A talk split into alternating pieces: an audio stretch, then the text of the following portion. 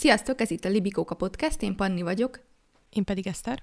És a mai epizódban arról fogunk beszélgetni, hogy mennyire sikerül nekünk kikapcsolódni szabadság alatt, mennyire tudunk pihenni. Tartsatok velünk!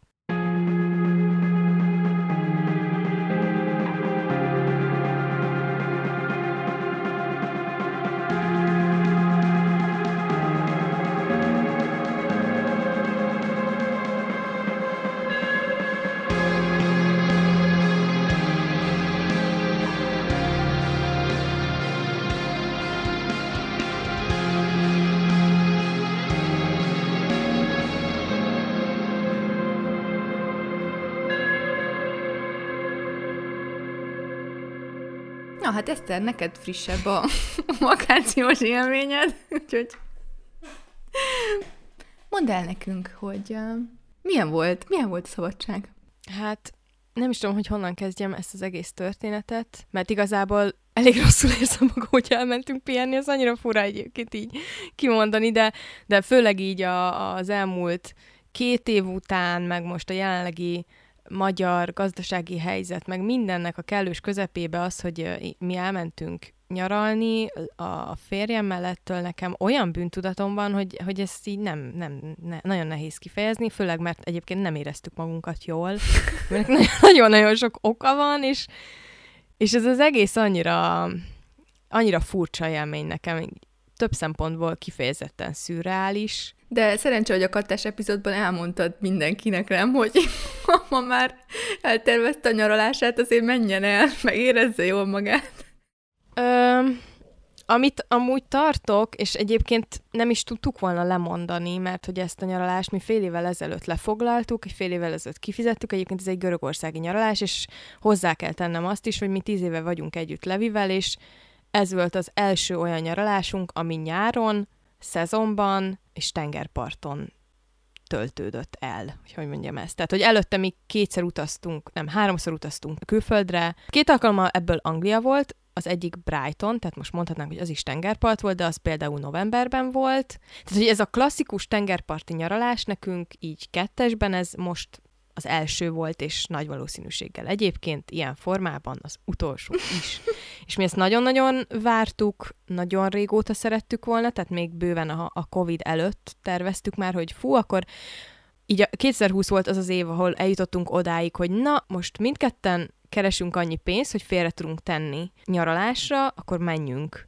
És aztán jött a Covid, és nem mentünk sehova, és akkor most úgy voltunk vele, hogy még nem tudom mikor volt ez, márciusban, mikor lefoglaltuk, hogy akkor próbáljuk ki, hogy milyen lesz. És mire eljutottunk odáig, hogy kata, meg rezsi, meg faszom tudja, addigra már nem lehetett lemondani, mert ki van fizetve. Szóval, hogy úgy voltunk vele, hogy oké, okay, akkor most már elmegyünk, és megpróbáljuk magunkat kipihenni.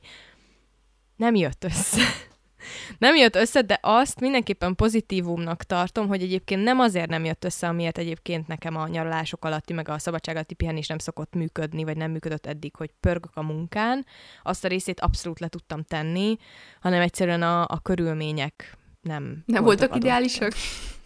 Igen, illetve az tök fontos, hogy nekünk szerintem ilyen fontos adalékinformáció, hogy én, mi nem vagyunk gyakorlott utazók, tehát hogy nekünk ez egy ilyen, ilyen abszolút új élmény, hogy hogyan kell jól utazni, hogyan kell jól helyszínt választani. Szerintem mi nagyon abba vagyunk, hogy amiben szerintem nagyon sok magyar ember van, hogy az, hogy te elmész a tengerpartra pihenni, az egy, az egy ritka dolog, tehát, hogy eleve rákerül erre ez a nyomás is. Szóval hogy azért mondom, hogy ez, egy, ez, ez azért fura, hogy most erről beszélünk, meg ez a téma, mert úgy érzem, hogy erről majd így igazán kiforrott élményem, majd kb. két-három év múlva lesz, mikor így visszatekintek, mert most még nagyon sok minden kavarok bennem, és ennek egy nagyon nagy része az, hogy basszus, kifizettünk egy rakás pénzt, elmentünk Görögországba nyaralni hét napra, ami gyakorlatilag most már luxus, és iszonyú szarul éreztük magunkat. Tehát, hogy borzasztó volt a szállásunk, de az volt benne a durva, hogy kifizettünk egy rakás pénzt, és igazából arra jöttünk rá, hogy ez a rakás pénz sem elég arra, hogy olyan körülmények között tudjunk lenni másik országba, hogy ott jól tudjuk magunkat érezni. Tehát, hogy nem volt légkondi a szálláson. Ez a tengerparti meleg, ez nem az a tengerparti meleg, amire én Olaszországból emlékeztem 12 éves koromból, hanem ez az a tengerparti meleg, amiben nem kapsz levegőt, vagy nem is, nem is tengerparti, hanem inkább ilyen trópusi. Nem kapsz levegőt, nincs egy pillanatnyi fellélegzés sem, igési sérüléseid vannak a homokban. Szóval most én vagyok a rich white girl, ahogy panaszkodik arról, hogy Amúgy, ahogy ezeket mondtad, nekem, nekem egy pont, pont ilyen rich white girl um, dolog Sorry. jutott eszembe, hogy én akárhányszor uh, utazunk el, úgyhogy valahol ott töltjük az éjszakát, eljön az a pont, amikor azon panaszkodok, hogy mennyire hiányzik a sminkasztalom. A sminkasztal? Nekem a párnám. Amit egyébként nem, vagyis hogy ritkán használok kifejezetten sminkelésre, viszont megvan az ilyen kis esti rutinom, hogy oda beülök szépen az, az ilyen éjjeli lámpa fényénél, és felkenem a szérumomat, meg az arckrémemet, meg stb. És hogy, hogy ez annyira szokott hiányozni, amikor elutazunk, és így mondjuk a fürdőben kell ezt megcsinálnom, és.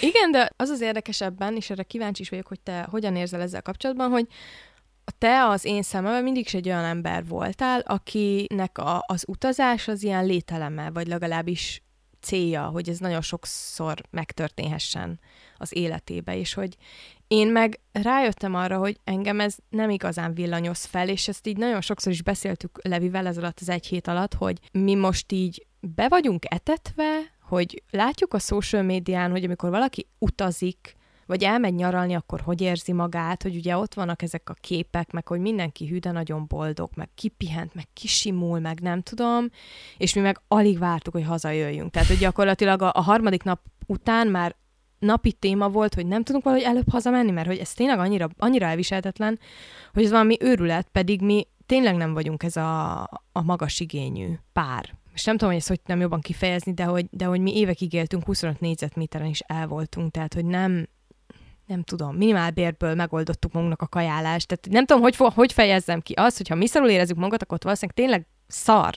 Szarok a körülmények, csak továbbra is azt hiszem, hogy akkor a luxus Görögországban szorul érezni magad, főleg most, hogy nem, nem tudom, ez biztos egy ilyen visszatérő témája lesznek a mai epizódnak. De hogy, hogy azt, ér, azt éreztük, hogy mit csinálunk valami rossz, valamit rosszul, mert nekünk most jól kéne magunkat érezni.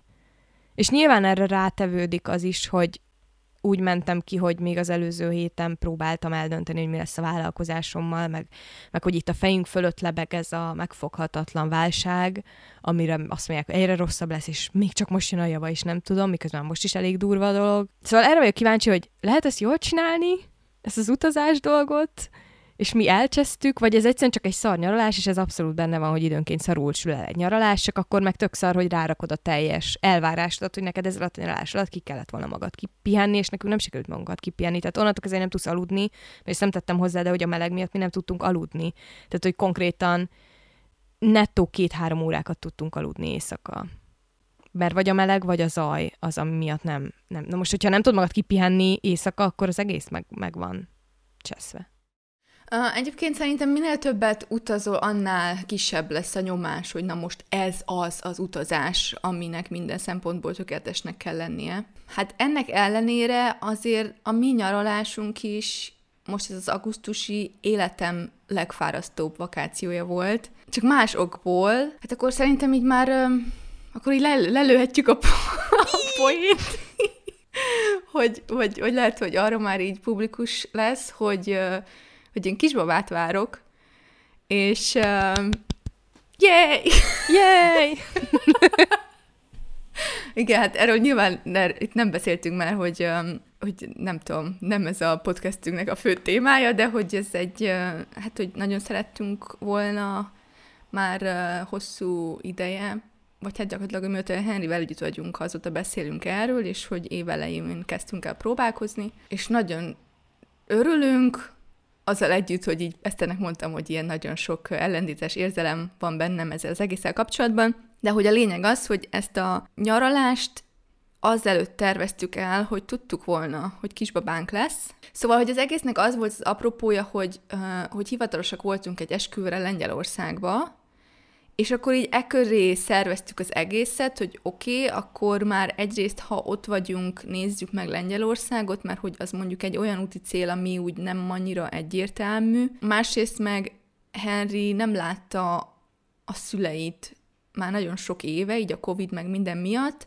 Szóval akkor ez volt a másik szempont, hogy akkor, akkor szervezzük úgy, hogy, hogy őket is útba ejtjük. És akkor ez egy ilyen két hetes út volt, ami úgy nézett ki, hogy először elrepültünk itthonról Budapestre, ott aludtunk egy pár órát, akkor onnan hajnalban mentünk tovább Berlinbe, akkor Berlinbe, mikor megérkeztünk, még szintén kora reggel így persze meg voltunk halva, de akkor ha már ott vagyunk, akkor nézzük meg a várost, meg hogy Henry mutassa meg nekem, mert ő egyébként ott született, meg ott nőtt fel, Úgyhogy akkor eltöltöttünk néhány órát Berlinben, hát nem lopta be magát a város a szívemben, lehet, hogyha más hangulatban vagyok, meg így ö, nem alszik el a lábamon, akkor más lett volna, de mindegy.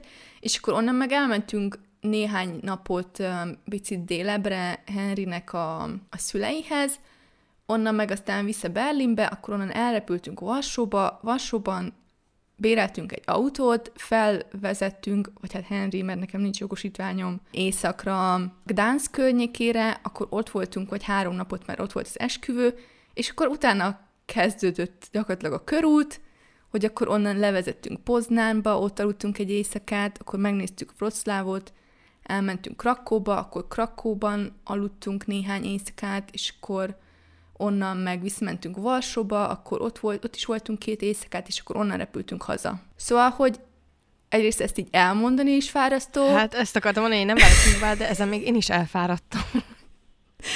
Másrészt meg, hogy így oké, okay, hogy, hogy kinéztük előre, hogy mennyi kilométereket kell vezetni, mert hogy nyilván a szállásokat úgy foglaltuk le, de hogy nem ugyanaz, mint amikor te itthon ülve kinézed, hogy jó, akkor aznap kell három órát vezetni, vagy mint amikor ténylegesen szinte minden nap arról szól, hogy ilyen több órákat ülsz az autóban. Úgyhogy borzasztó fárasztó volt, meg egyébként is nekem az pont a várandóságnak az az időszaka volt, amikor így minden nap, egész nap tudtam volna aludni, szóval nekem az autóban ébren maradni az kínszenvedés volt, de egyébként is voltak olyan napok, amik úgy néztek ki, hogy nem tudom, milyen kb. délig aludtam, akkor felkeltem, valamit ettünk, akkor megint elaludtam, és csak este mentünk egy kicsit, vagy fordítva, hogy így napközben aktívabbak voltunk, de amikor visszaértünk a, a lakásba, akkor ilyen este 6-7-kor a kanapén ruhástól kidőlve elaludtam.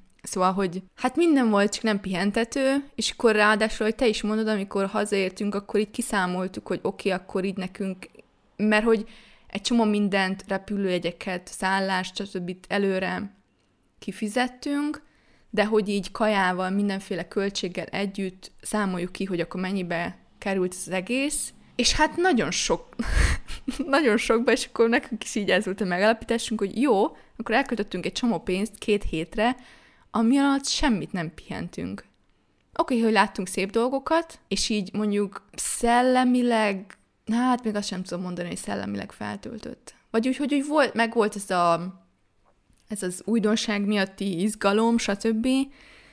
De hogy nekünk például nagyon fontos, amikor utazunk, az, hogy így, így a kajákon keresztül ismerjünk meg helyeket. A, a szüleim azzal szoktak poénkodni, hogy mi csak azért utazunk, hogy együnk. Hát. de, de hogy egyébként igen, de hogy most kb. így ennek is elveszett az öröme, mert hogy én szerencsére nem voltam nagyon rosszul, de hogy nagyon sokat volt hányingerem, Szóval, hogy nagyon sokszor volt az, hogy kinéztem valamit a menüről, és amikor kihozták, bele se, vagy meg sem tudtam kóstolni, vagy így beleharaptam, és akkor mondtam Henrynek, hogy jó van, akkor ez a tiéd. Szóval, hogy így többször előfordult, hogy akkor neki másfél menüt kellett megennie, de hogy, hogy így még, még csak ez sem volt, hogy jól van, akkor együnk finomakat. Az van a legérdekesebb egyébként, hogy aztán ugye hazajöttünk, és akkor mindenki kérdezte, és hogy milyen volt. És, és akkor szarul érzed magad. De a, az egy dolog, de a reakciók, tehát hogy én arra jöttem rá, hogy az emberek egyszerűen elvárják tőled, hogy te elmentél nyaralni, akkor neked jó legyen. Rossz. Tehát, hogy volt valaki, aki konkrétan kimondta ezt, hogy ne sírjon a szád, mert legalább egy tengerpart mellett volt meleged. És akkor így Szóval, hogy ez még pluszba rárak erre az egészre, és ez, ez tudom, szóval ez egy nagyon fura ilyen mentális állapot, amikor látom, hogy mi megy körülöttem az országban. Én is érintett vagyok, nekem is meg fognak nőni a költségeim a vállalkozásomban, meg mindent, tehát hogy nagyon súlyos ilyen, ilyen hosszú távú élet életet befolyásoló döntéseket meg kell hozni, és közben mégis ezen sír kvázi a szám, akkor használjuk ezt a kifejezést, hogy elmentem nyaralni, és nem éreztem magam jól. És hogy ez, ez is, hogy igazából tudom, hogy nem egy, ez egy ilyen abszolút nem prioritás, hogy erről beszélgessünk, mint társadalom, de hogy miért van az emberekben ez, hogy, hogy elvárják tőled, hogy ne mondd el igazából, hogy érezted magad, hanem mondd azt, hogy te nagyon jól érezted magad, és akkor ők megnyugodhatnak, és ugyanúgy irigykedhetnek tovább, miért te mondjuk ezt megmerted tenni, hogy el, elmentél. Hát igen, ez egy ilyen nagyon, nagyon fura állapot, ez amikor így, így objektíven tudod, hogy neked most éppen jó, de hogy közben meg szarul érzed magad. Nem tudom, nem tudom, olyan nehéz az egész téma. Őszintén szóval egy kicsit féltem is tőle. Jó, de hát egyébként, egyébként sokszor szoktunk beszélni arról, hogy csak azért, mert valakinek rosszabb, mint neked, attól még a te érzéseid nem lesznek kevésbé validak. Mármint, hogy... Hát jó, nyilván, de azért mégis csak. Na, tehát... Nem tudom, egyébként nekem most az volt az érdekes, hogy, mert ugye a másik téma, ami felszokott ilyenkor jönni, hogy hogyha tartalomkészítőként utazol, akkor az pihenés vagy munka-e? Hát például nekem most ezt így eléggé sikerült elengedni, azért mert muszáj volt. Mert hogy így, így tényleg így annyira felemésztette minden energiámat az, hogy csak úgy legyek, és hogy így eljussak A-ból B-be, meg ez a, ez a furcsa állapot, hogy, hogy éhes vagy, nem tudsz enni, eszel, mert muszáj, de egy fél óra múlva már megint éhes vagy, és hogy ez is annyi, nem tudom mi, annyi mentális, meg mindenféle energiát felemészt, hogy itt tényleg, tényleg nem maradt arra, hogy akkor, akkor tartalmakat készítsek, így nem tudom, folyamatosan elfelejtettem sztorizni például, meg így nem is nagyon figyeltem erre, videós tartalmat, azt hiszem, hogy egyet készítettem. Volt olyan, hogy elmentünk valahová, és elfelejtettem vinni a kamerámat, vagy nálam volt, de le volt merülve. Tehát volt, ahová kétszer mentünk vissza, mert egyszer lemerült a kamerám. Ez, ez volt tényleg a maximum a, a fotózás, és hogy, hogy mondjuk egy blogbejegyzést majd szeretnék írni belőle, vagy mire ez az epizód kimegy, már lehet, hogy kint lesz a blogbejegyzés is, de hogy ennál tovább nem. És egyébként az az érdekes, így a várandóság kapcsán, hogy így sokkal empatikusabb vagyok magammal, vagy hogy érzem, hogy most van egy valid kifogásom arra, hogy, hogy kevesebbet teljesítsek, és egyébként ez annyira fagdap, hogy egyáltalán miért van szükségem egy kifogásra, vagy arra, hogyha mondjuk délután lefekszek aludni, akkor ne legyen bűntudatom, hogy most haszontalan vagyok. Most mondja ki neked, hogy de hát egy életet nevelsz. Igen. A, lelked, igen, a, mi, igen. a, a melkasod alatt, mi a szíved alatt, a lelkedben, a a gyomrodban, a melled alatt, mindenhol. Egyébként a férjem is ezt mondta, hogy jó, de hát most, amikor nem csinálsz semmit, akkor is csinálsz valamit. Tehát, hogy ebben az az, az, az elcseszett, hogy amúgy a pihenés, amikor csak pihen az ember, és nem, te, nem, nem bár babát, meg semmi, akkor is, akkor is valamit. csinál valamit. Tehát, hogy én ezt nem is értem, ezt a koncepciót, hiszen az agyam folyamatosan működik. Tehát, hogy nincs, olyan nincs, hogy nem csinálsz semmit.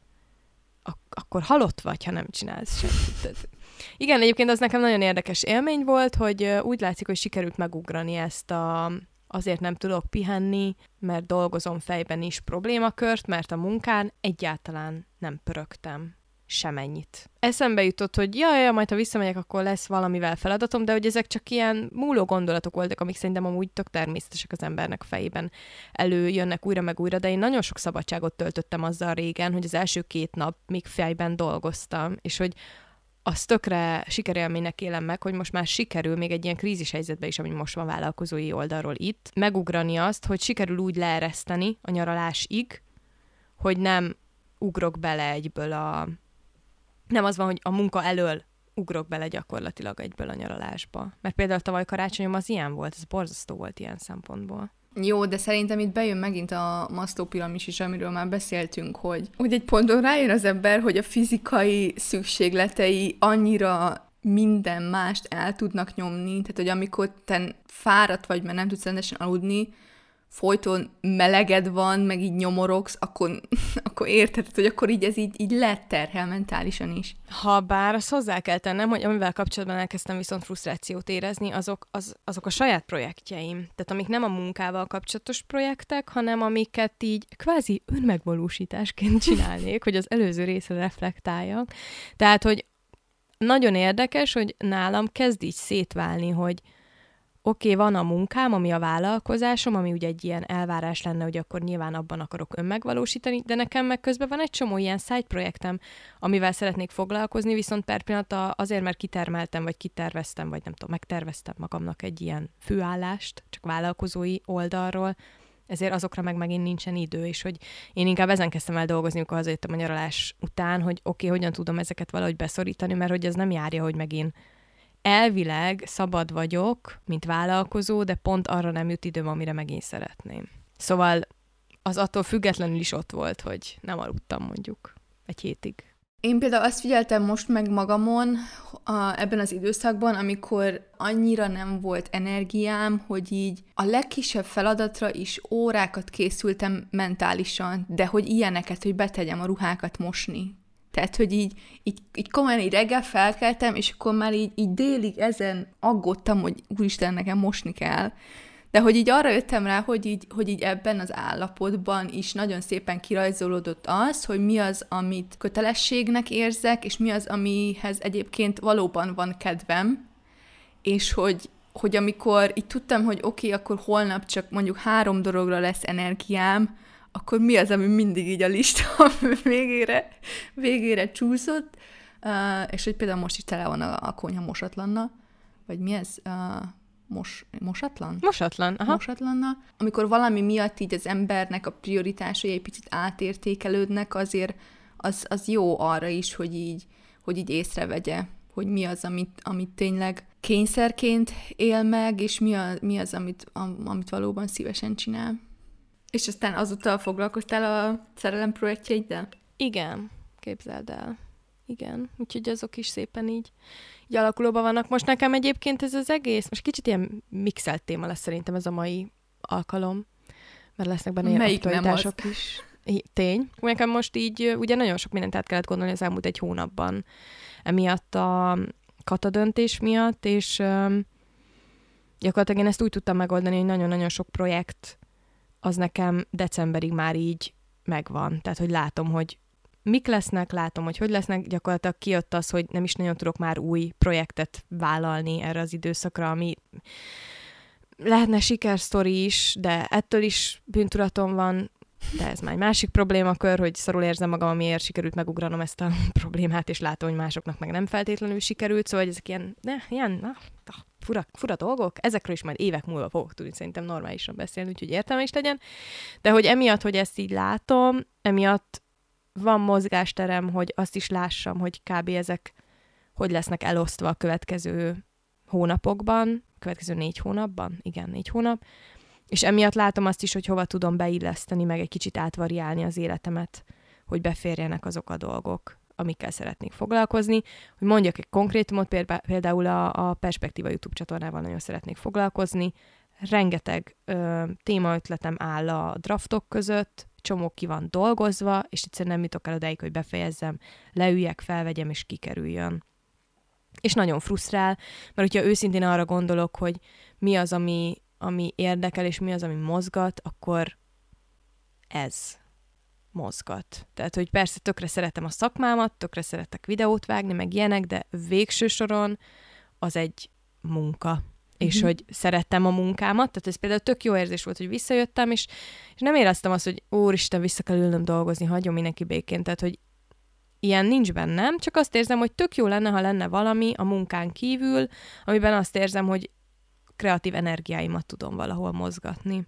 Úgyhogy ilyen szempontból ez, ez tök jó, és, és megint csak azt hiszem, hogy valami, valamilyen oldalról egy luxus, hogy én most ilyeneken tudok gondolkodni. Igen, egyébként én emlékszem, amikor, amikor Izlandon éltem, és volt egy egyébként fizikailag is nagyon fárasztó főállásom, de hogy mellette nagyon jó volt mondjuk a blogot írni, vagy a magazinon dolgozni, és hogy valahogy akkor a kevesebb időbe is volt, hogy sikerült többet beleszorítani, azért, mert így, mert így tényleg az volt, hogy, hogy a, a konkrét munkámban nem volt különösebben sok kreatív önmegvalósítás, és hogy akkor annyira felgyűlt bennem, meg annyira erős volt ez a kényszer, hogy oké, akkor alkotni akarok, hogy akkor kijött, akkor is, hogyha egyébként fizikailag nagyon fáradt voltam. És most meg amikor egész nap alkothatnék, akkor így elmismásolom.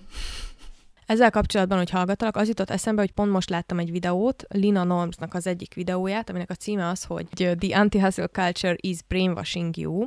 Nagyon-nagyon jó videó, egyébként nagyon-nagyon sok érdekes téma van benne, és az egyik, amit felhoz, az az, ahogyan a saját erőforrásainkról gondolkodunk, annak vonatkozásában, hogy ugye úgy tekintünk az energiánkra, hogy az egy meghatározott mennyiség, ami akár egy nap, akár egy hónap, akár egy év ö, mértékében mérhető, ami egy ponton elfogy, és amikor elfogyott, akkor pihenhetsz, hogy visszatöltsd. És hogy ő azt vette magán észre, hogy nagyon sokszor, ő is sokáig dolgozott főállásban, most már freelancer, és hogy nagyon sokszor a főállása után is olyan tevékenységeket végzett, amik, hogyha kívülről valaki ránézne, akkor azt mondaná, hogy ez fárasztó, vagy lemerít, vagy ugyanúgy visz az energiádból. Például az egyik ilyen a futás, a másik ilyen a valamiféle kreatív tevékenység, mert ő YouTube videókat csinál már tök régóta, tehát például ez egy ilyen dolog volt, videóeszéket készít, ahhoz ugye kutatási idő szükséges, nagyon sokat kell olvasni, stb. stb.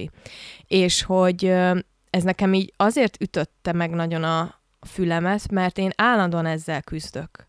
Ugye, hogy hol vannak a határai a pihenésnek és a munkának. És hogyha nekem hétvégén jön egy iklet mondjuk, vagy jön egy ötlet, amiből szívesen csinálnék videó eszét, akkor az most munkának számít-e, vagy pedig pihenésnek számít, és hogy leülhetek-e a gép elé, és elkezdhetek ezzel foglalkozni, és eltűnhetek ebbe órákig, vagy akkor az már nem számít pihenésnek, és hétfőn, amikor újra oda kell ülni a gépemhez, akkor vajon kipihentebb leszek, vagy fáradtabb leszek.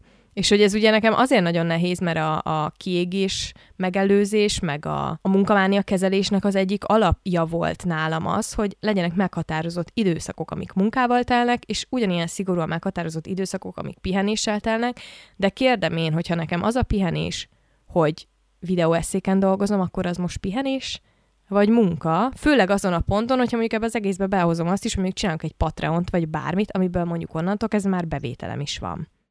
Azt hittem, hogy oda fogsz kiukadni, mert nekem meg az jut közben eszemben erről, ahogy ezt így mondtad, hogy én azt vettem észre magamon, hogy a produktivitás produktivitást vonz.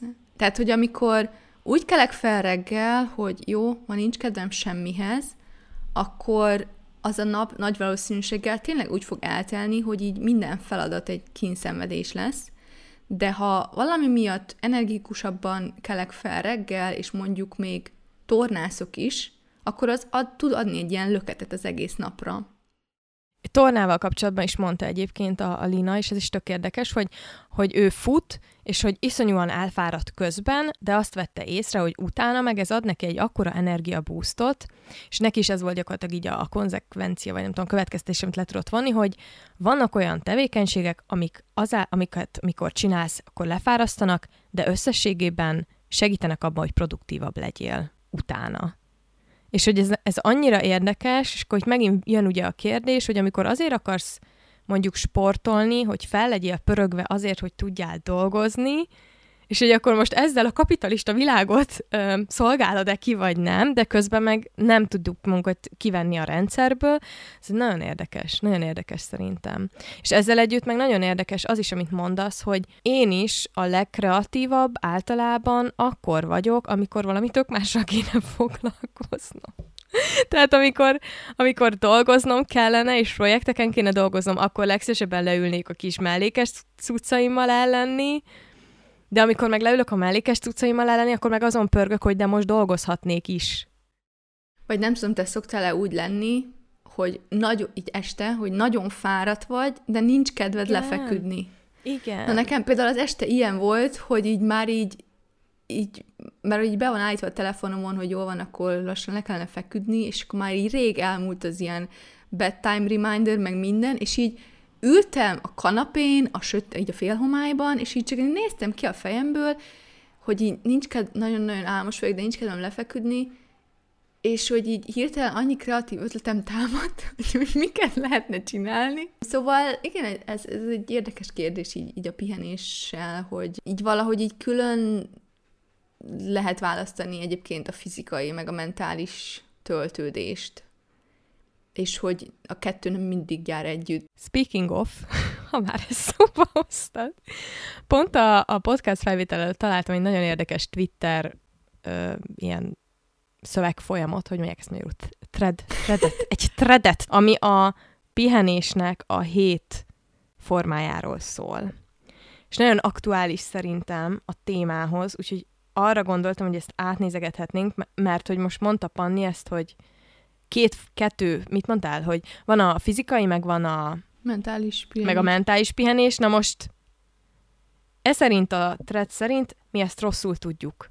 Tehát egészen konkrétan hét típusú pihenés létezik, és ö, azt azért hozzá kell tennem, hogy amikor ezt így megláttam, és átküldtem Paninak, akkor egyből az jutott eszembe, hogy kb. azt érzem, hogy ezt se csinálom jól, meg hogy ebből most írnom ki egy tudó listát, hogy akkor tökéletesen tudjak innentől kezdve pihenni, szóval ez nagyon-nagyon érdekes, de nyilván nem kell feltétlenül nagyon komolyan venni, de hogy szerintem ez pont ide illik, hogy oké, okay, akkor most vajon elég jól pihensz-e, és ezt is elég jól optimalizálod-e ebben a társadalomban, ahol mindent optimalizálni kell, vagy nem?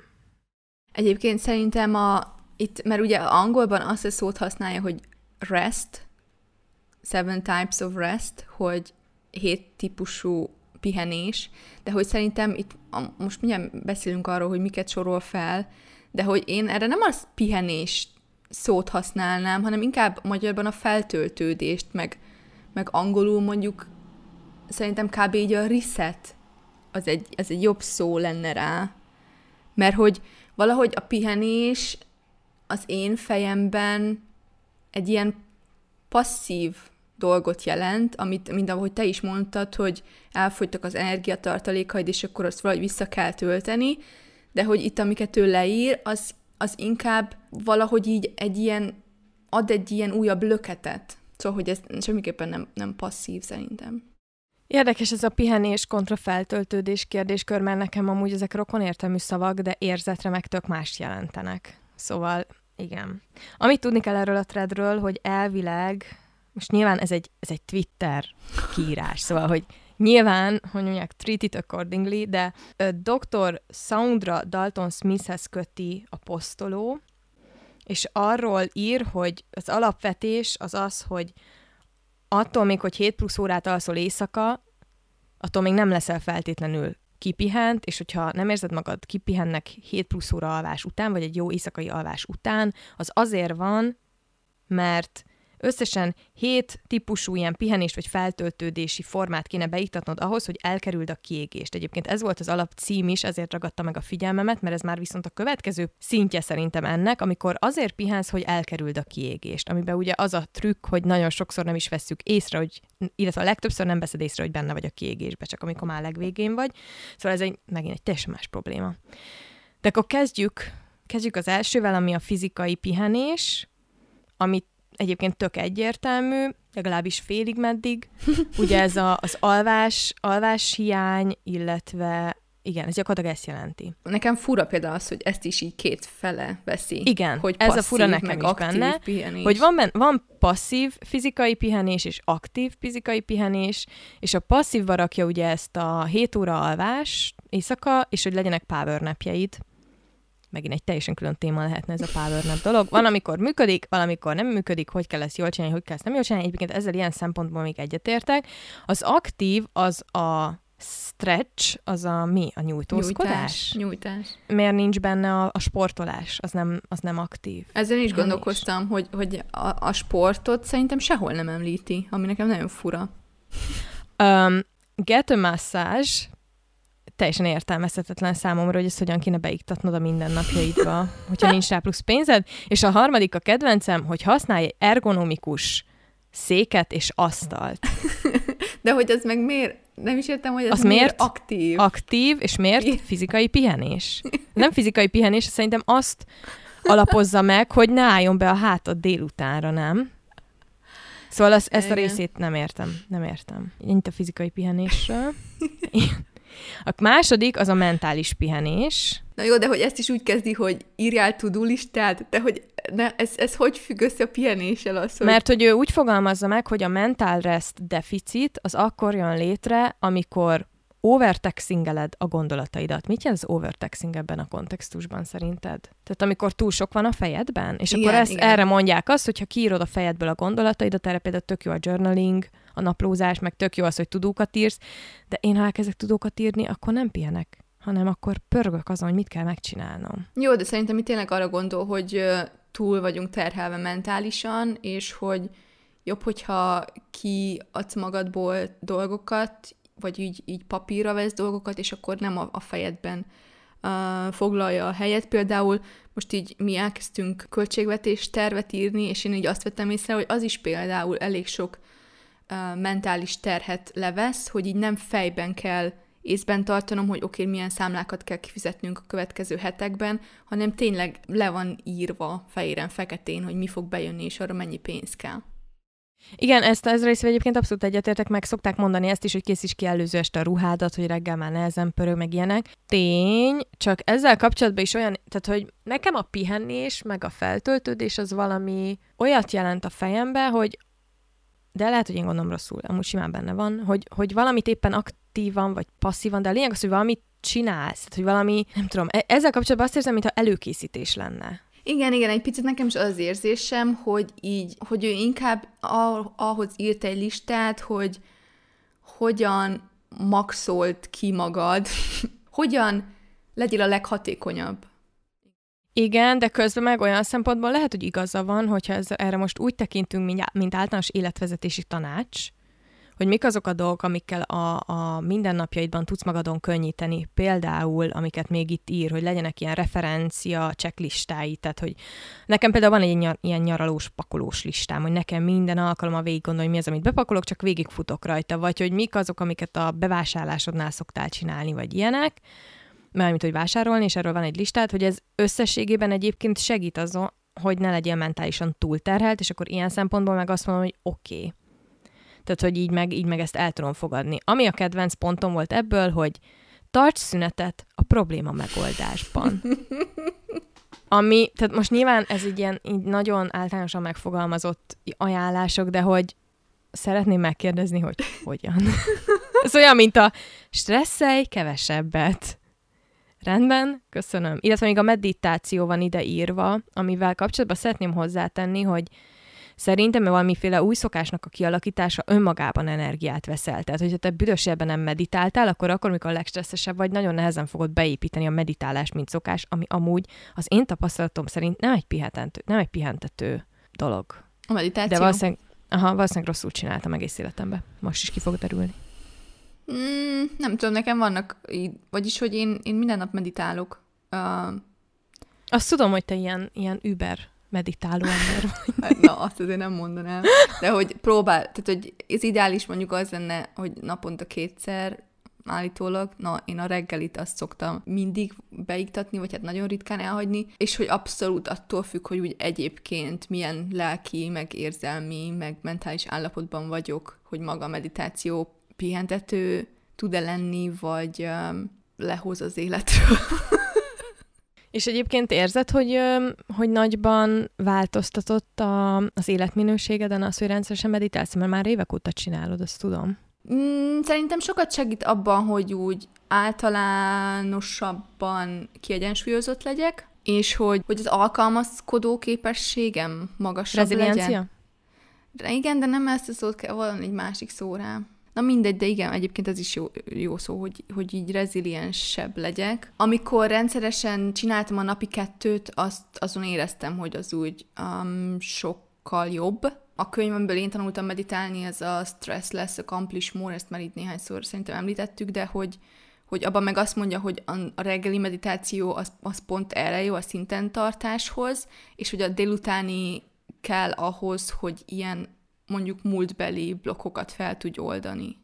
Na de onnantól kezdve, hogy múltbeli blokkokat oldogatsz fel, nem pihensz. Tehát, hogy ez olyan, mint a, a terápiára járni sem pihenés. Ilyen szempontból is ez inkább nem a, nem a pihenés, hanem ez a mentális terheknek a feloldása. Á, jó, Vagy, jó, hogy így, már Tehát, hogy így, így kicsit úgy tudnám elképzelni, amikor így, így nem tudom, tehát hogy így, így vannak ilyen, ilyen buborékok, amik így lenyomják az agyadat, hogy így problémák, meg traumák, meg ilyen stressz, meg olyan stressz, és hogy így a, a meditációval így, így tudsz ezekből a buborékokból így, így kipukkasztani, és hogy így, így felszabadul Aha. energia.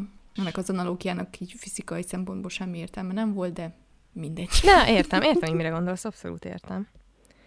Jó, a harmadik az a szociális pihenés, ami kvázi így a, a kapcsolataid újra formálásáról szól. Tölts több időt azokkal az emberekkel, akik energiát adnak neked, ez, ezek az ő megfogalmazásaik. Tölts kevesebbet azokkal, akik elvesznek tőled energiát, és hogyha introvertált vagy, akkor legyen olyan időd kiblokkolva, olyan, id- olyan időt kiblokkolva, ezt nem így mondják, de a lényeg az, hogy legyen időd egyedül. Tehát, hogy blokkolj ki időt egyedül. Ez egyébként azért érdekes, mert én introvertált vagyok, és most, mivel Henry a hajón van, itthonról dolgozok, ugye minden nap a nap nagy részében egyedül vagyok itthon, és ott én már kurvára túl vagyok azon a ponton, amikor ez feltölt. Tehát, hogy, de egyébként ez így, így megfigyeltem magamon, hogy ez ilyen mindig ilyen hullámokban van, hogy amikor elmegy, akkor mondjuk ilyen két-három napig én teljesen jól vagyok ezzel, hogy uhú, egyedül vagyok, és így nem kell senkihez szólni egész nap, és hogy ez mennyire jó, és aztán meg így átmegy lehangolóba. Aztán még, még jönnek ennek jobb hullámai is, amikor élvezem azt, hogy beáll a kis rutinom, és azt tudok csinálni, amit akarok, akkor, amikor akarok. De hogy most például pont abban vagyok, hogy így a napjaim nagy részében azért eléggé magányos vagyok. Oh. Igen. De hát már növekszik benned egy baba, annak bőven elégnek kéne lennie panni. Persze, pont ezzel gondolkoztam valamelyik nap, hogy de hát igazából soha nem vagyok egyedül.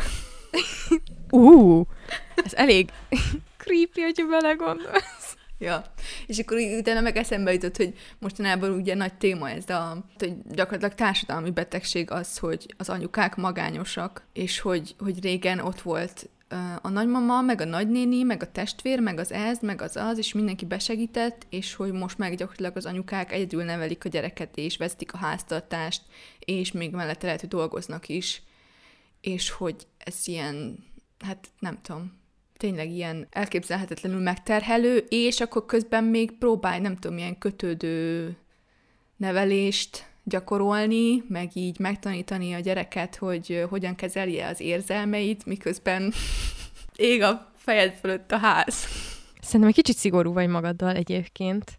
Magát a jelenséget azt már nagyon sokszor kitárgyaltuk így a podcast keretein belül is. Nekem az az érdekesebben, hogy szerintem introvertáltnak lenni nagyon sokszor azt hiszik az emberek, hogy azt jelenti, hogy, hogy neked nincsen igényed arra, hogy legyenek szociális kapcsolataid, miközben nem ezt jelenti, hanem az én megélésemben azt jelenti, hogy sokkal gyorsabban lemerülök az ilyen interakcióktól, és hogy olyankor szükségem van arra, hogy egy kicsit egyedül legyek, de ez nálam például leginkább akkor jelentkezik, hogyha egy, vagy olyan emberekkel vagyok éppen körülvéve, akikkel nem annyira szeretek körülvéve lenni, vagy nem azért vagyok velük együtt, mert én azt választottam, hanem mert van valami esemény, és a másik meg, hogyha nagyon-nagyon sok minden történik, tehát hogy például én szerintem az utazástól is ezért merülök, mert hogy egy teljesen másik közegbe kerülsz, más emberekkel vagy körülvéve, és akkor azt kell, hogy fel tud dolgozni, de szóval szerintem aki introvertált, az az magától is tudja, hogy kell saját magára időt szánnia, vagy nem. Tehát, hogy nekem ez olyan fura, hogyha így működik valaki személyiségileg, hogy szeret otthon üldögélni, és partizás helyett könyvet olvasni, akkor anélkül is partizás helyett könyvet fog olvasni, hogy tudatosan erre időt szánna, nem? Igen. Szóval nekem kicsit olyan megfoghatatlan ez a tanács egyébként. Az meg, hogy ö, tölts több időt azokkal, akik energiát adnak neked, az meg olyan, hogy oké. Okay. Jó, de hát a másik az, hogy ez a szállj időt magadra, egy adott ponton ez is privilégium. Nehogy... Ja, hát az egész lista eddig, amit végigolvastunk, az, az arról szól, hogyha ha vannak ilyen lehetőségeid, tehát hogy onnantól kezdve, hogy anya vagy, például, ha már ezt is szóba hoztad, akkor mikor tudnál magadra időt kiblokkolni, hogyha mondjuk nincsen senki, aki addig tudna vigyázni a gyerekre? Amíg te elmész hajat. Ezek ilyen, ilyen sztorik mennek körbe ellen az Instán, meg mindenhol, hogy ó, három év után végre tudtam egyedül fürdeni és hajat mosni. És nagyon sokszor olyan emberek írják ezt, akiknek egyébként van segítségük, most mi van azokkal, akiknek nincs segítségük. Szóval, hogy nyilván igen, ez a lista totálisan csak egy réteg, egy szerencsés részére igaz. Abszolút egyetértek. Nálam még a macska, macska is olyan folyamatos fómóban él, hogyha átmegyek egy másik szobába, és bemerem csukni az ajtót, akkor hisztizik. és ül az ajtó előtt, és nyávok.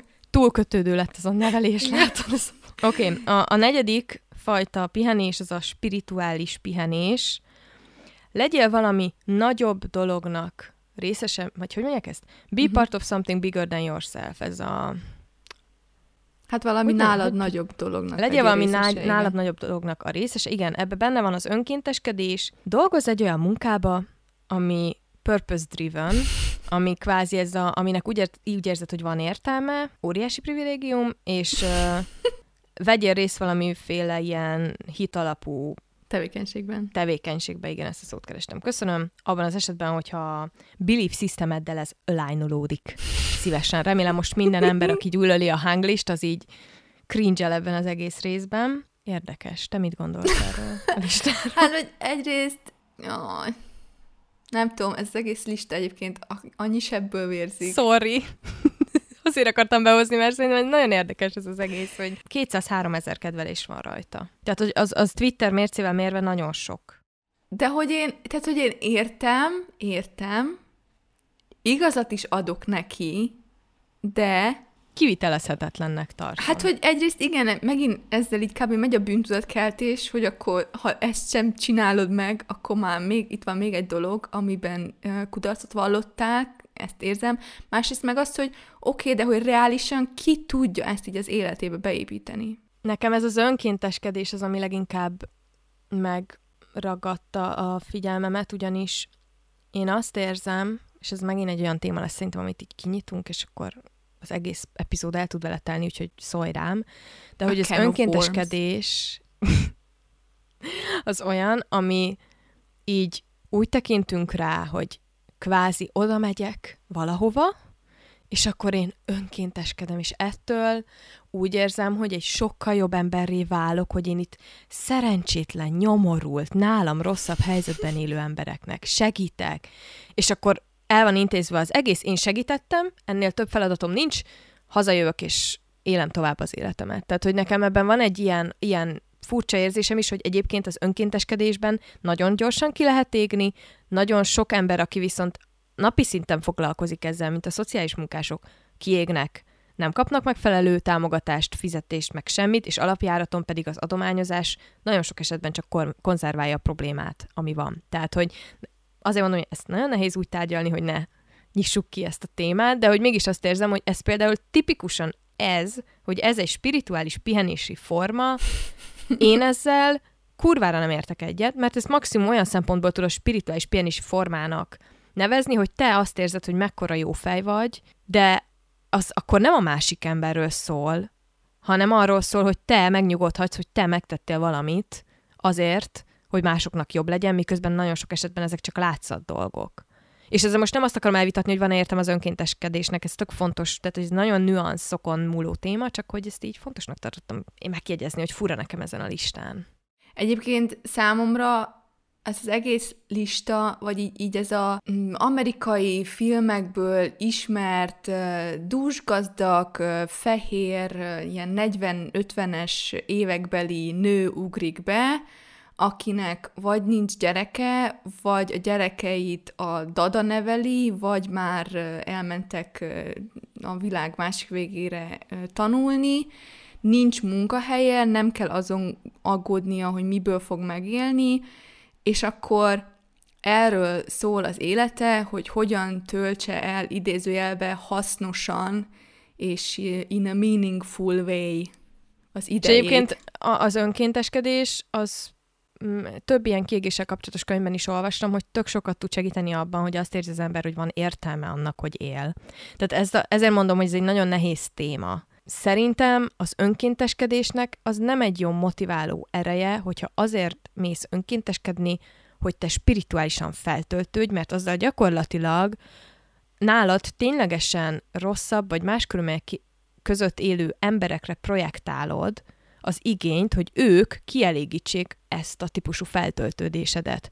Az önkénteskedésnek az, hogy segíteni szeretnél, az, hogy látni akarod, hogy igazából mi folyik bizonyos részein a társadalomnak, amire nem feltétlenül látsz rá a saját szemszögödből, azt mondom, oké, okay, persze. Ha értelmet szeretnél találni az életednek, oké, okay, persze, megint kitérhetnénk a fehér felsőbbrendű, megmentő hozzáállásra nyilván, ami létezik, mert nem feltétlenül van szükség rád Balin, vagy nincs feltétlenül szükség rád innen Afrikában, hanem mindig vannak olyan. Tehát ezt is lehet szerintem jól meg rosszul csinálni. Mindig a közvetlen környezetedben, a saját országodban, a saját, akár csak a saját utcádban meg lehet nézni, hogy van-e valaki, akinek segítségre van szüksége. Tehát azért mondom, hogy ez megint másik téma, de hogy végső soron ez szerintem ne spirituális pihenés legyen. Az a Friends epizód jutott eszemben, amiben így Tudom, a, a Joey, Phoebe. Igen, igen, aminek aztán azt a konklúziót vonták le, hogy igazából minden segítség önző dolog, mert hogy a végén jól, jobban érzed magad miatta.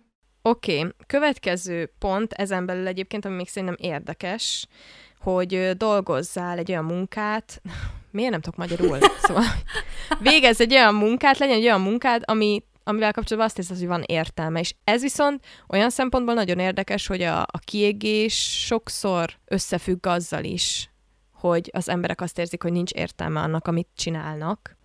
Na de megint csak, vannak-e olyan munkák a, a világon, amiket hogyha nem, végz, nem végezel valaki, akkor megáll a, a világ, van rengeteg ilyen, erre szóval megválaszoltam, és hogy vajon olyan emberek végzik ezeket a munkákat, akik azt érzik, hogy van értelme a munkájuknak.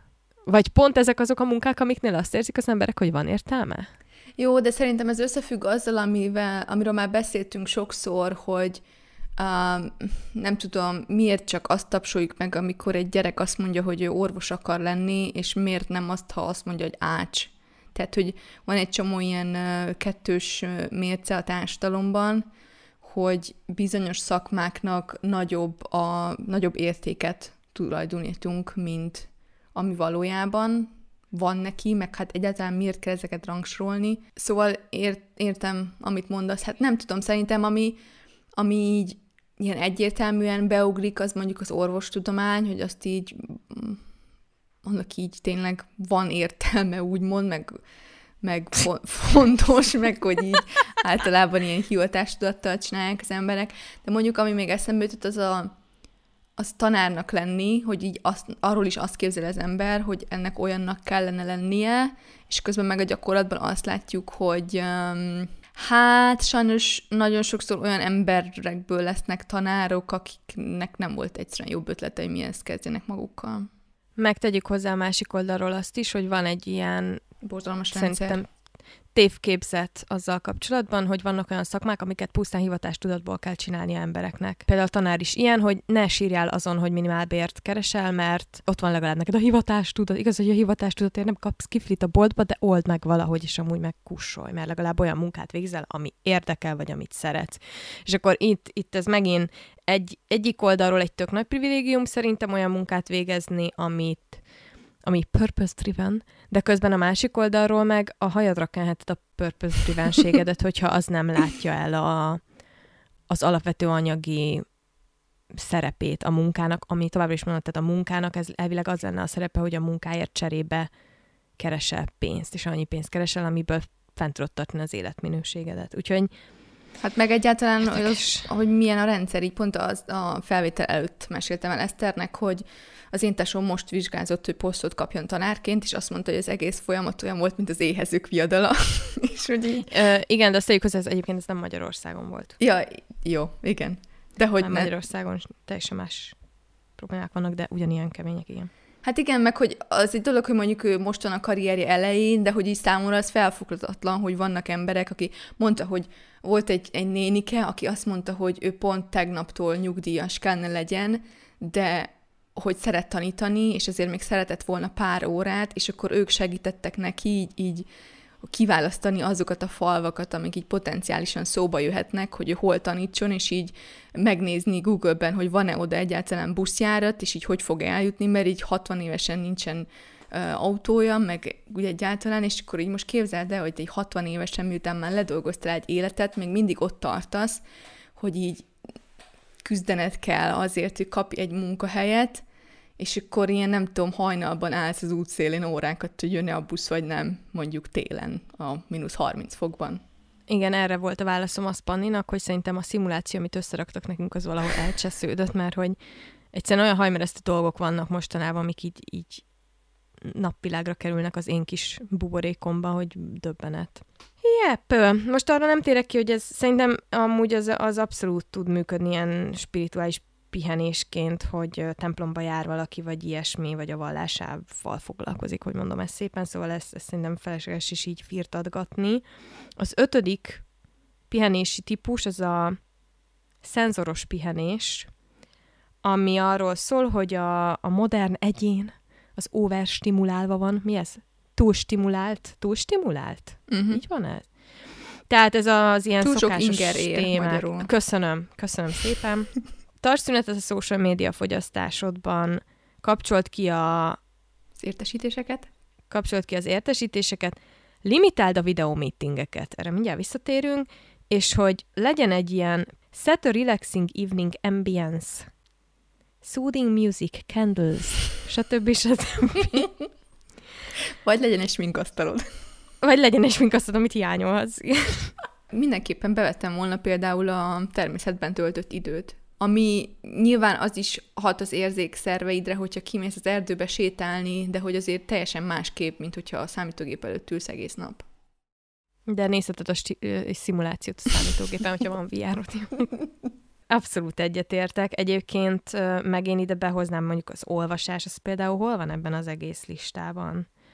Tehát, hogy, ja, de majd még lesz, oké, okay, elnézést. Elő, túlságosan előre szaladtunk. De például azt én szenzoros pihenésnek érzékelem, amikor nem az van, hogy mondjuk filmet nézek, vagy sorozatot nézek, vagy olyan tevékenységet nézek, TikTokot pörgetek órákig, még sose történt meg, soha, soha. De ha megtörténne, akkor úgy sejtem, hogy az a hihetetlen sok inger jönne be, és hogy ezt például szoktam érezni egy, egy végig dolgozott nap után, ugye a videóvágás az folyamatos inger, ahol nekem folyamatos döntést kell hoznom, hogy ez marad, ez jön, ez mit tudom én, témát feldolgozni, áttekinteni, struktúrálni, stb., hogy így a nap végére mindenhez van kedvem, csak ahhoz nincs, hogy Netflixet nézzek. Hanem akkor már inkább leülök egy könyvvel, ami teljesen lenyugtatja az agyamat. Szóval nekem például az olvasás az abszolút ide illene. Ez a limit video meetings, ez azért nem értem, mert a Covid óta szerintem ezt nem, tehát hogy hogy. Hát meg hogy Abszolút. egyáltalán ez csak akkor működik, hogyha te vagy a főnök. Meg csak akkor működik, hogyha nem egy olyan munkahelyen dolgozol, ahol videómeetingeken kommunikáltok, ami szerintem nem létezik per pillanat majdnem. Tehát, hogy Mert most te alkalmazottként, mondjuk, hogyha ilyen ö, otthonról dolgozol, akkor hogy fogod megmondani, hogy bocsi, bocsi, én jövő héttől többet nem veszek részt a meetingeken, pontosan. mert túl vagyok Pontosan. stimulálva, úgy érzem. Egyébként szerintem egy, amúgy ez kicsit olyan, mint a, mint a, kiveszek egy szabad napot a mentális egészségem érdekében, hogy amúgy ennek valamilyen formában működnie kéne, mert erről beszéltünk egy csomót, hogy ez a Covid, ez baromira jó, baromira jó volt arra, hogy eltolódjanak a munka-magánélet határok, és hogy kvázi elvárás legyen, hogy te este nyolckor is dolgozz, mert ráérsz, mert úgyse csinálsz semmit. Szóval, hogy ilyen szempontból amúgy jogosnak tartom, csak ez megint egy olyan dolog, hogy nem feltétlenül tudod megcsinálni. Na mindegy, most ráfixálódtunk erre az egy szerencsétlen pontra. De egyébként az összes többivel, az összes többivel amúgy egyetértek, csak ennek megint nincsen értelme, hogyha nem tudod az életmódod részévé tenni. Meg hát nekem a munkám része a social media, szóval Ja, az a másik. oké. Okay. Ha nem lenne social media, például ezt a podcastot sem értelme csinálnunk, mert senki ez nem jutna el, szóval ezek ilyen fura dolgok. Oké. Okay. Hatodik pontnál tartunk, tartsatok ki, ez az érzelmi pihenés. Na most ennek a meghatározását szeretném felolvasni, mert nem értem. De felostam. Jó, akkor Panni olvassa föl. Emotional rest deficit occurs when you feel like you can't be authentic. Például, hogyha egy uh, stewardessnek, vagy stewardnak állandóan mosolyognia kell, akkor is, hogyha bunkók vele a, az utazók. Szóval, hogy azt mondja, hogy kifáradsz érzelmileg, hogyha nem tudsz autentikus lenni. Ami egy tökéletes megközelítés, mert én nem így definiálnám az érzelmi fáradtságot. Hát én meg, nekem meg az jut eszembe, hogy már elnézést, de ki az? Ez történik. Ez a passzív-agresszív fel. Már elnézést, igen. De hát ki az, aki mindig autentikus tud lenni. Tehát ha te mindig autentikus lennél, nem lennének barátaid, a családot nem beszélne veled, és a munkahelyedről kirugnának. Ö, meg amúgy van ugye egy ilyen elmélet, hogy az embernek perszónái vannak, és hogy tök más, hogy fogsz viselkedni a munkahelyeden, mert mások a keretek, a social keretek mások, mint a párkapcsolatodban, vagy mint a barátaiddal, sőt, még a barátaiddal is van, akivel így viselkedsz, van, akivel úgy, mindenhol tudod, mik a határok, stb. Tehát, hogy ez egy, ez egy nagyon érdekes megfogalmazás. Nekem az, az érzelmi pihenés, az az, vagy az érzelmi kifáradás, az az, amikor valahogy nekem az is az ingerekkel van összefüggésben, viszont nem mindig fáradok le ugyanúgy érzelmileg. Tehát, hogy ez, nem tudom, ez megint ahhoz vezethető vissza, amit azzal a videóval kapcsolatban mondtam, hogy ez nem egy ilyen foszilis energia, hogy egyszer csak elfogy az érzelmi kapacitásom, hanem mondjuk, hogyha történik valami a héten, ami jobban megvisel érzelmileg, akkor nyilván kevesebb lesz az érzelmi kapacitásom, mint egy olyan héten, amikor nem történik semmi ilyesmi, de hogy nekem ezzel kapcsolatban eszembe se jutott volna ez az autent, autentikusság, ami Meg amúgy- meg, megfogalmazásban van. Szerintem ez az érzelmi energia, vagy hogy nevezzük, azért is furcsa, mert például lehet, lehet az, hogy mit tudom én, a munkahelyeden van egy nehéz szituáció, ami nagyon megvisel, megvisel, és ez így teljesen lehúz, és akkor hazamész, és átbeszéled a pároddal, és az meg feltölt. Tehát, hogy, hogy ez így nagyon uh, gyorsan tud szerintem változni, vagy úgy akár egy szituáción belül is, vagy akár egy beszélgetésen belül is érezheted azt, hogy oké, okay, most ez nagyon nehéz, és a következő pillanatban már azt, hogy jó, de most, most meg így fel vagyok töltődve. Ja, úgyhogy én úgy vagyok vele, hogy ezt nem tudom értelmezni. Egyébként, amiket ajánl, hogy tölts olyan emberekkel időt, akik körül autentikus tudsz lenni, illetve ettől majdnem kiszadtam a világból. Próbálj meg beszélni egy terapeutával, hogy kienged a, az érzelmi munkát. Kvázi így van megfogalmazva ez a szöveg. De ezt nem is értem, hogy itt, itt mire, mire gondol. Mi? Tehát, hogy itt kb. ezt én úgy értelmezem, hogy ő azt mondja, hogy így dobd át a pszichológusra Aha. a problémáidat, és kész. Úgy, hogy, hogy így, így szeretném, nyilván én nem vagyok pszichológus, de azért szeretném felhívni arra a figyelmet, hogy a pszichológus nem a lelki szemetes ládád. Tehát, hogy a, és nem úgy működik egy normál esetben egy terápia, ez nem is, le, nem, is, nem is nevezhető ez terápiának. Tehát ez nem úgy működik, hogy felhívsz egy pszichológus, hogy figyú, faszom tele van az életemmel, szeretnék egy alkalmat, amikor az egészet át tudom valakire dobni. Oké? És azt mondja mondani a pszichológus, hogy oké, okay, gyere, és akkor egy alkalmat erre kifizettél, és jól rácseszted a problémáidat, és soha többet nem látod, hanem alapjáraton egy terapeutával úgy együtt dolgozol, egy hosszabb folyamatra szerződtök, hosszabb, rövidebb folyamatra problémától függően, de alapvetően ennek úgy kéne kinézni, hogy van egy problémád, azzal elmész a terapeutához, és megbeszéltek, hogy ez kb. hány alkalom, és akkor figyelitek. Most az aztán kitolódik, vagy rövidebb lesz, ez már egy másik kérdés, de hogy egy terapeuta nem így dolgozik, és ennél, ennél nem tudom, hogy mi az, ami jobban árulkodik arról, hogy Hogy ezt egy tudom, amerikai írta? igen, igen. És a másik, hogy a terapeuta is ember. Tehát, hogy azzal együtt, hogy neki az a munkája, hogy, hogy ott legyen és teret biztosítson, és nehéz dolgokról is lehessen beszélni vele, nem egy, tovább is mondom, nem egy lelki szemetes láda a pszichológus.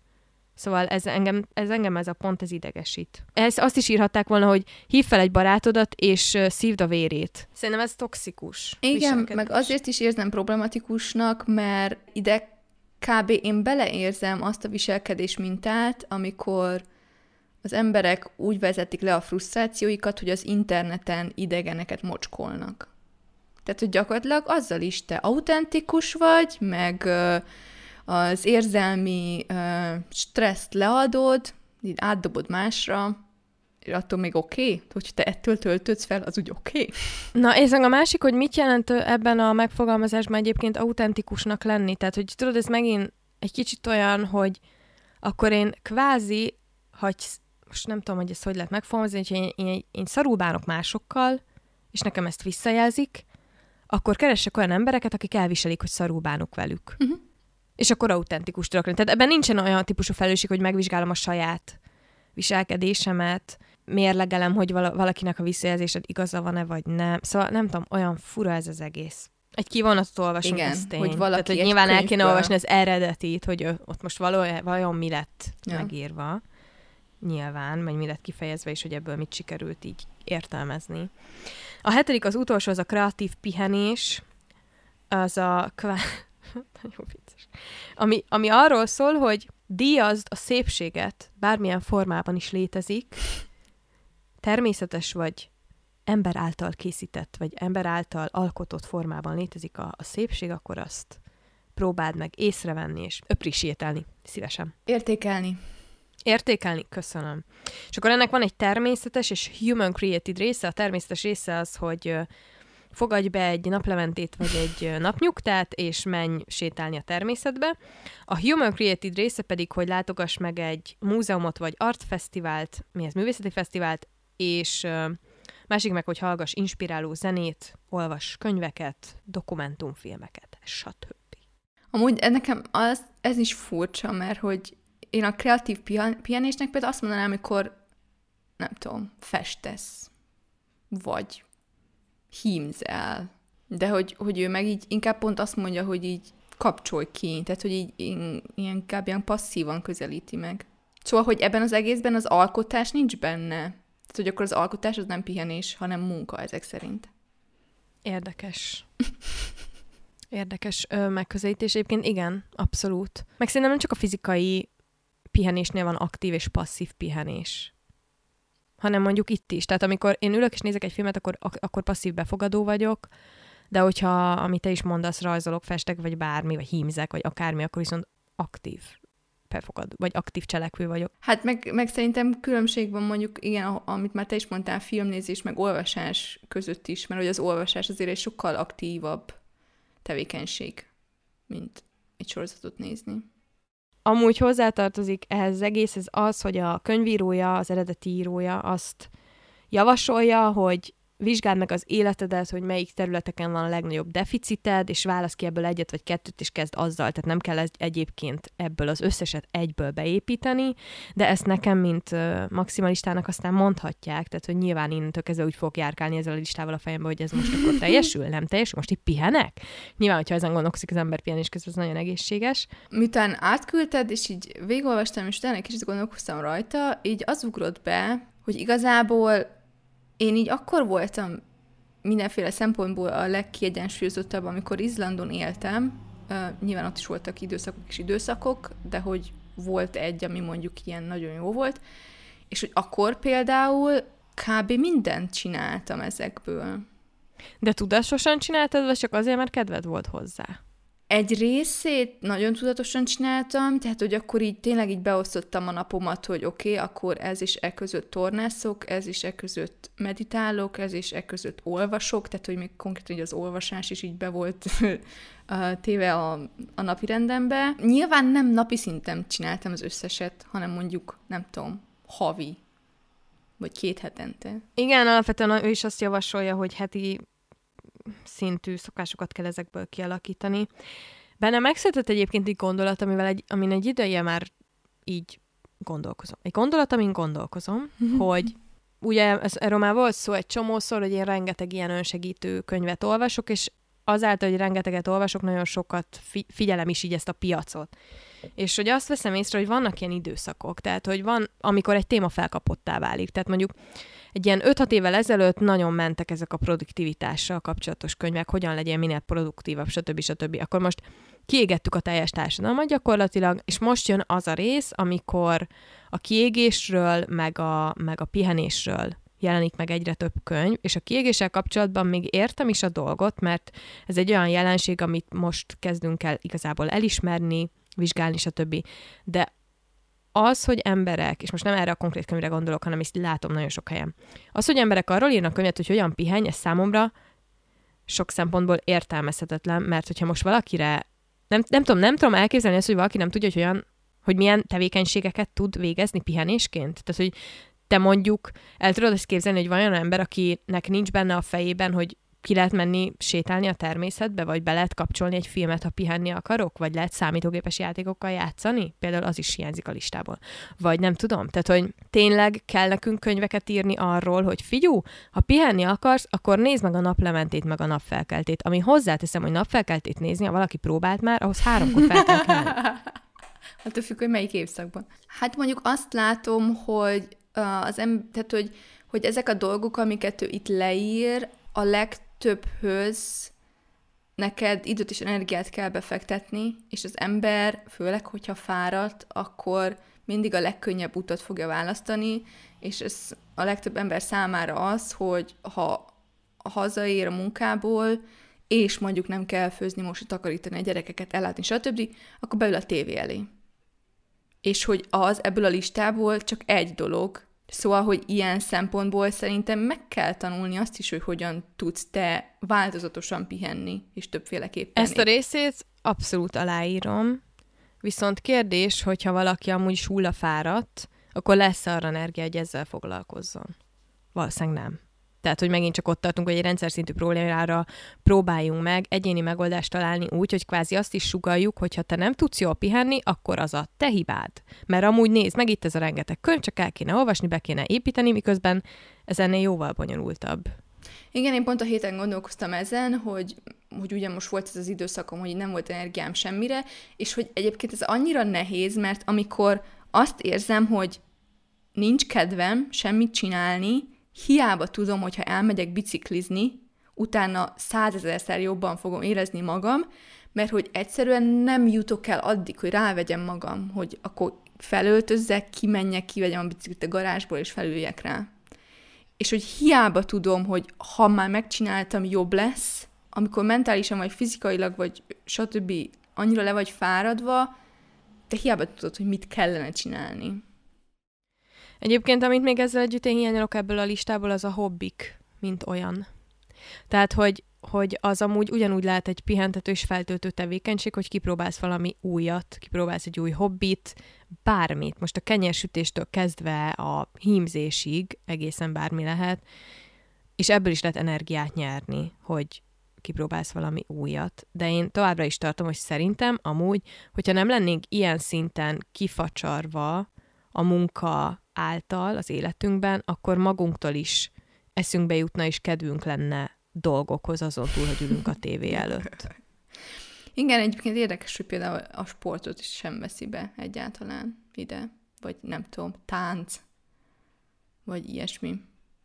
Igen, a, mo- a mozgás. Igen, hogy akkor azt ő már, már ilyen produktivitásnak veszi, hogy akkor ha mozogsz, akkor hatékony vagy, és akkor már nem pihensz. Ez jó kérdés. Ezt, ezt, ezt nyilván egy Twitter threadből nem fogjuk tudni megmondani, csak meg továbbra is szeretném kiemelni, nem az könyv írója ellen, meg nem a könyv ellen vagyunk, amiből ez a kivonat született. Én inkább ez, ez meg nem nagyon... is Ben Mir ellen, akit nem ismerünk. Igen, aki magát a tweetet írta, de szerintem ez is nagyon érdekes, hogy amúgy az interneten mennek körbe ezek a posztok, ugye a TikTok az abszolút ennek a meleg ágya, hogy ilyen 15 másodpercben hat jó tanács old meg, és akkor a pszichológiai témáktól kezdve az öngondoskodásig mindenről is van ilyen mini tanácsadás, de hogy ez önmagában szerintem ilyen formában csak arra jó, hogy az ember szalul érezze magát, hogy mennyi mindent nem csinál. Ez a konklúzióm. Én ezt érzem ettől. Hát meg így tényleg az domborítja ki, hogy mekkora különbségek vannak élethelyzetek, meg privilégiumok között. Egyébként szerintem lehet ebből elvinni dolgokat, meg, meg próbálni beépíteni. Én például, tehát mondom, akkor, amikor Izlandon voltam, és és ilyen nagyon jól voltam, és így megvolt, hogy akkor, tehát így, így volt ilyen kis táblázatom, és akkor vezettem, hogy ma jogáztam, ma tornáztam, ma meditáltam, ma olvastam, ma ez meg az, e, hozzátartozik ez, hogy szingli voltam, tehát hogy szerintem, hogyha az ember párkapcsolatban van, az már alapból elvisz egy csomó időt, meg energiát, és hogy így nagyon sokszor vagy hogy hát így többször leültem egyébként, hogy írjak ebből egy e-bookot, vagy egy online workshopot, stb., és hogy mindig oda jutottam, hogy jó, de hogy ez annyira élethelyzet függő, tehát, hogy ami nekem bevált, az egy anyukának nem fog beválni, egy valakinek, aki nem tudom, főállásban dolgozik napi 8-10-12 órát,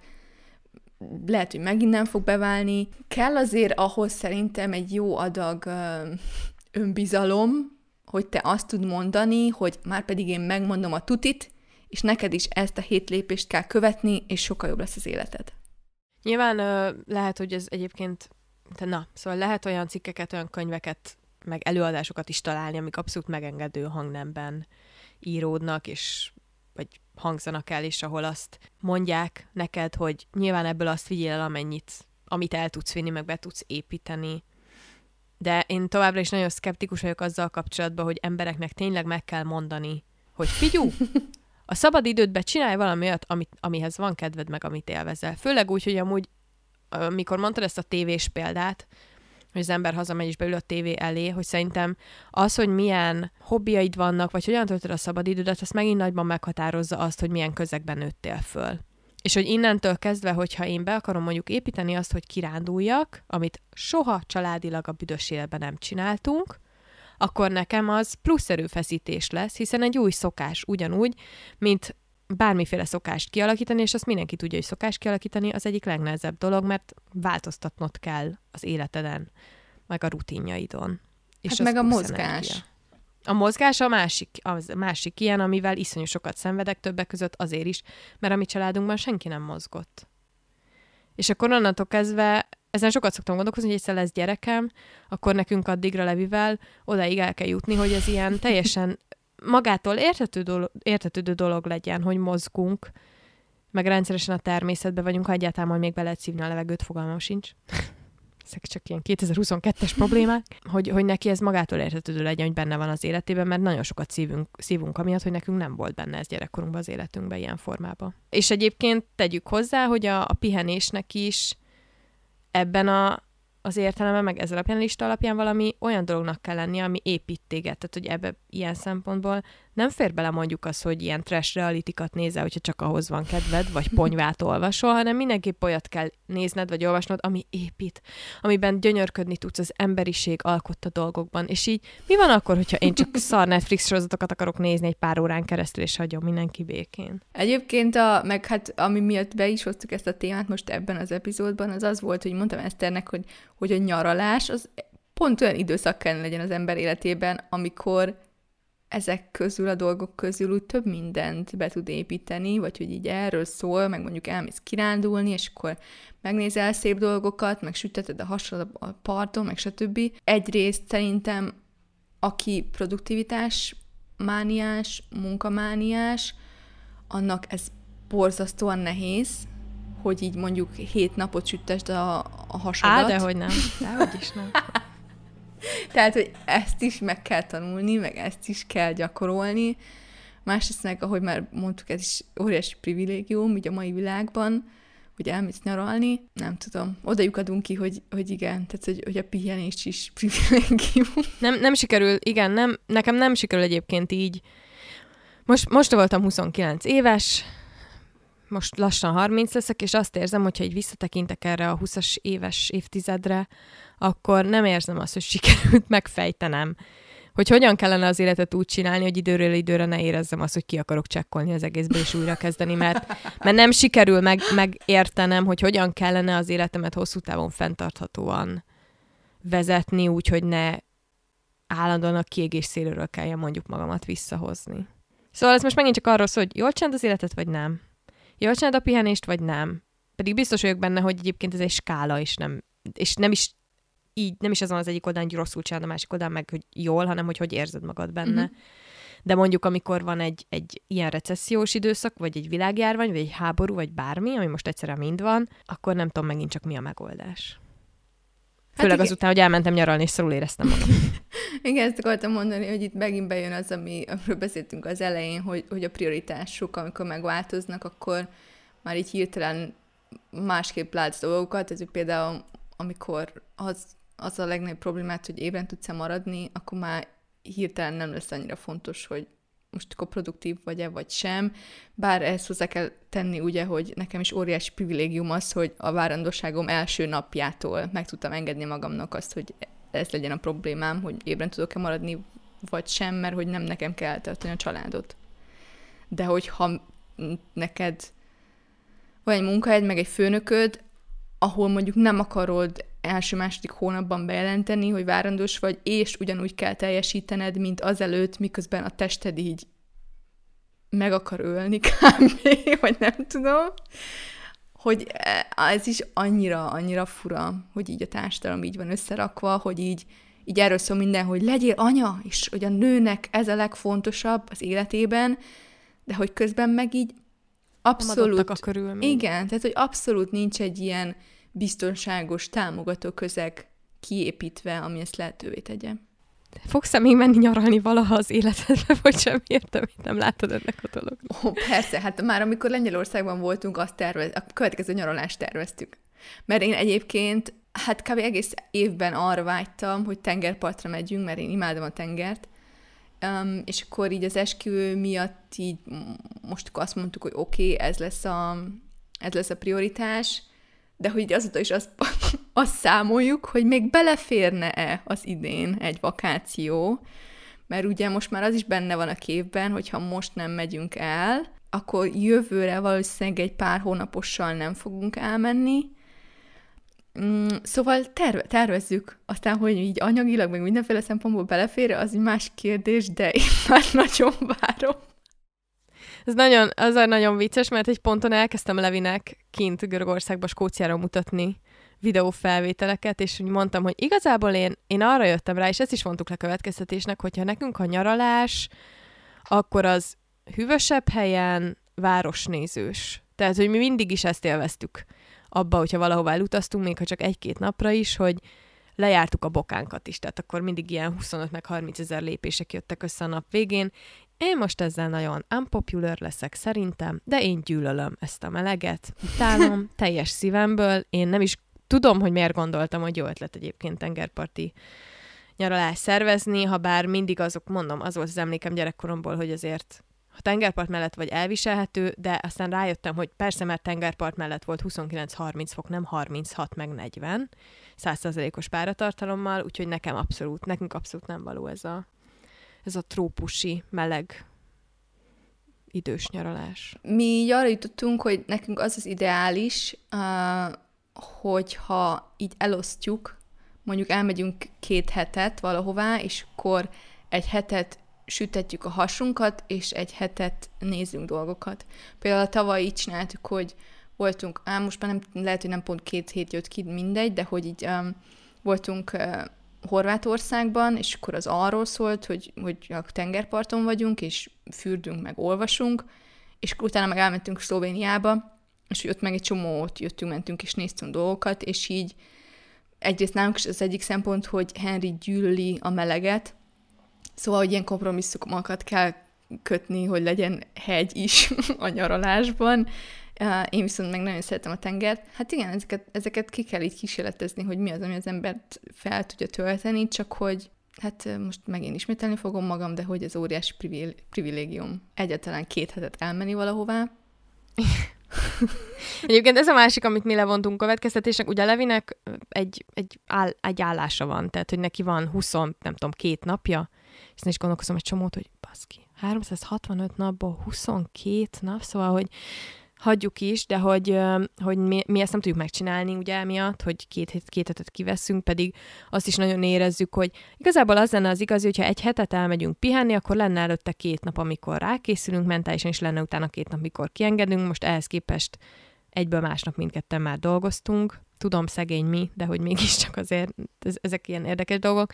És hogy arra jöttünk rá, hogy amit nem szabad elkövetni, az az, hogy arra az egy hétre, vagy arra pár napra az évben rárakjuk azt a nyomást, hogy ki kell pihenődni az alatt, hanem valahol megint csak...